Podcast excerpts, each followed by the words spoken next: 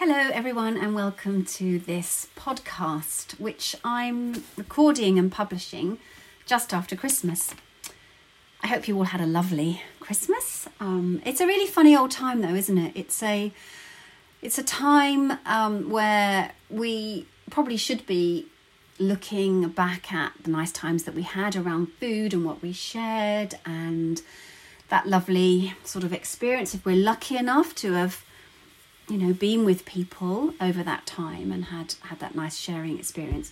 Whereas in fact, what happens a lot of the time, if we have an issue with food, if we are anxious about our weight, if we think we've overindulged and eaten what we shouldn't have eaten, that we actually are really quite anxious um, and we feel bad about ourselves because we are being judgmental around what we ate. Um, we're not able to let it go because we're probably, like I was for years, ingrained in quite a deep sort of diet culture, diet thinking mentality that that has these rules and these diktats actually in our in our minds as to how we how we should be eating, what we should be doing, and how if we do overindulge, then you know that makes us a bad person. We eat bad food. I'm doing the inverted commas thing with my fingers, you can't see that.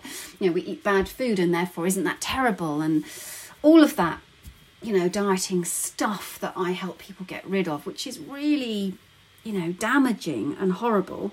And of course the other thing that happens, I think, also is that because we may be on a cycle of restriction and overeating or binging, is that when Christmas comes along, we throw caution to the wind and we actually sometimes, sounds a bit weird as I'm saying it, but it is true, we sometimes consciously allow that indulgence. We consciously overeat at Christmas because we know, or we think, or we, maybe it's inevitable, probably is with many of us, that in January, we're going to go on a diet anyway.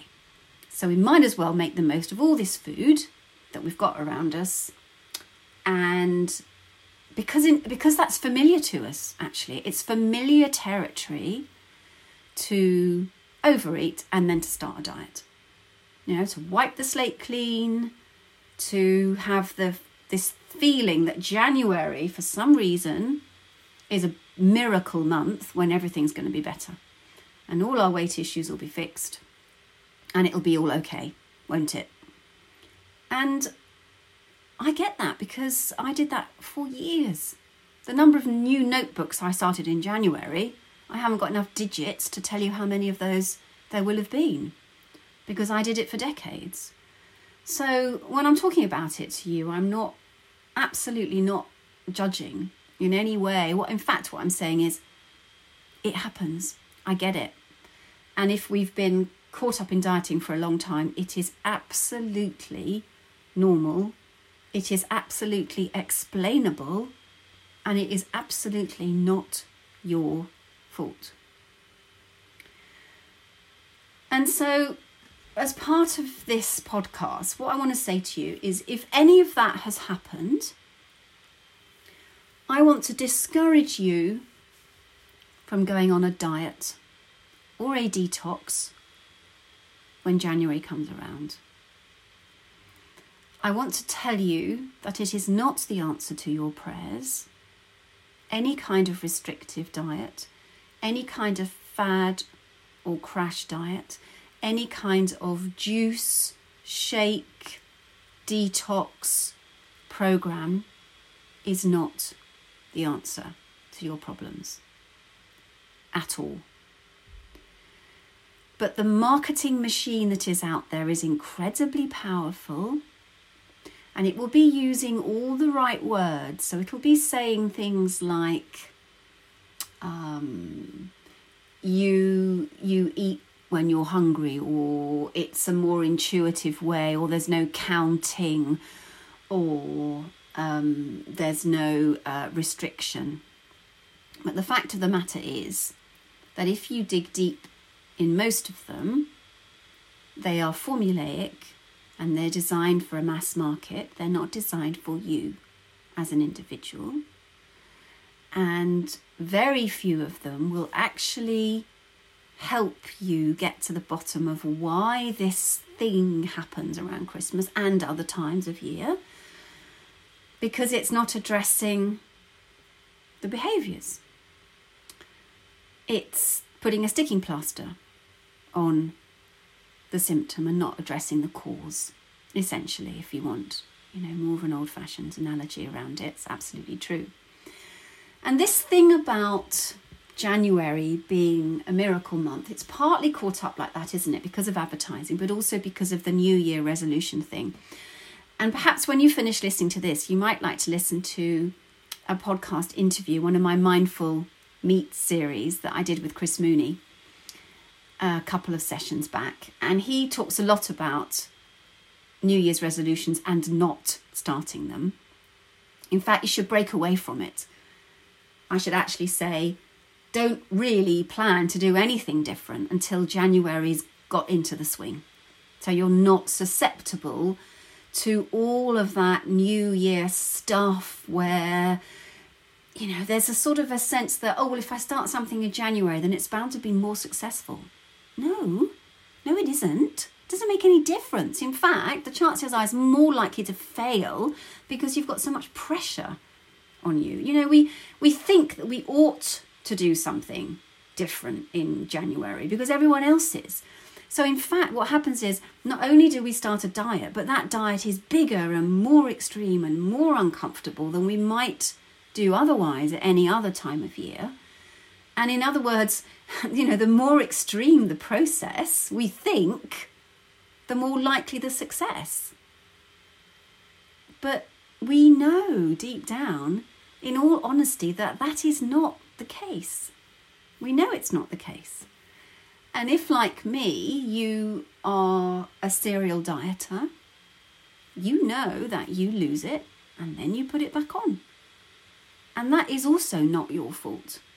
That is the fault of what diets do to your body.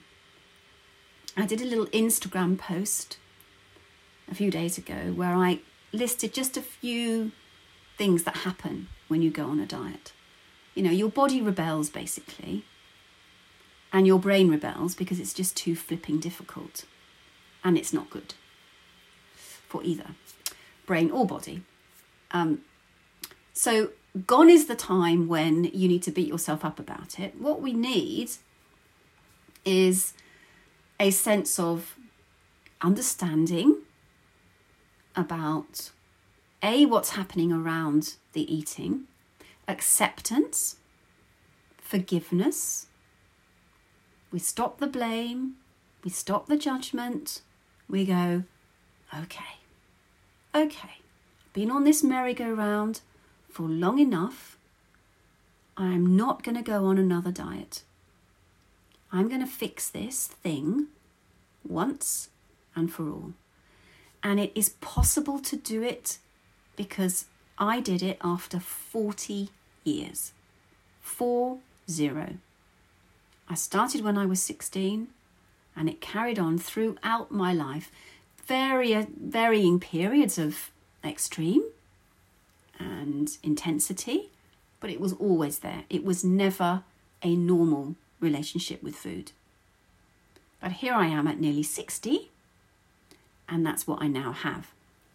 So what I want to say to you is going on a diet, going on something extreme, to brush and push and wipe all that behaviour away and out of your mind is not going to solve it for you. What it needs is understanding, patience, and the right techniques and tools and steps to enable you to do that. And that means an, impro- an approach that has nothing to do with restriction, and everything to do with education, nutrition, and brain training. It's those, those three things, really. Um, so just put the brakes on. Just put the brakes on. Put the scales away. Whoa, she's saying, what? What? Really? Don't I need to know what my starting point is? No, you don't. Because we're not going to focus on numerical goals. There's a lot of research that's been done over the past few years that says that people are more likely to lose weight and keep it off if they do not focus on numerical goals, if they focus on behaviours instead. I don't know why I said behaviour like that, but anyway, behaviours.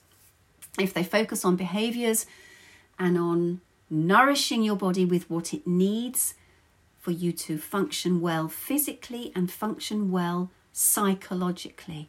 In other words, what you do in your body allows your brain to learn, to change, and to be calm, to be calm around food.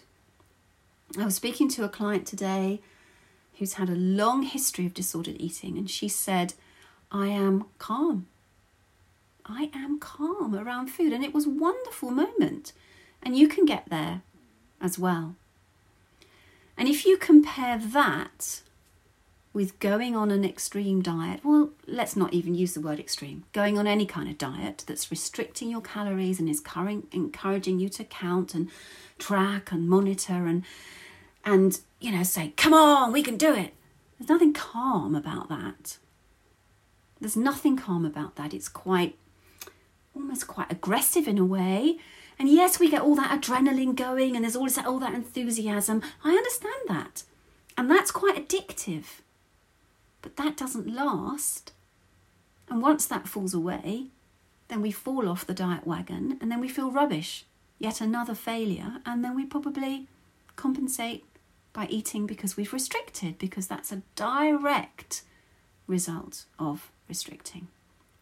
So instead, think about a new way, a different way to just fix this thing. It is fixable. Believe me, it is fixable. It doesn't take that long. Most of my clients, I work with them for about two or three months and then they fly. And that's it. Um, so let's all take a very, very deep breath. Let's all take a very deep breath and tell the dieting industry to just go away. That's my polite version.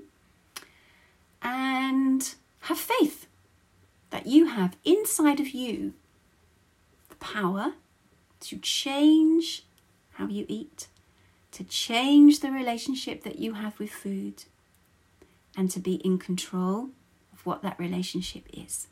And that way you have lasting calm and lasting normality around eating, around your weight, and how you feel not only about food, but about how you feel about yourself as well. And with that, I wish you a very happy new year. Lots of love.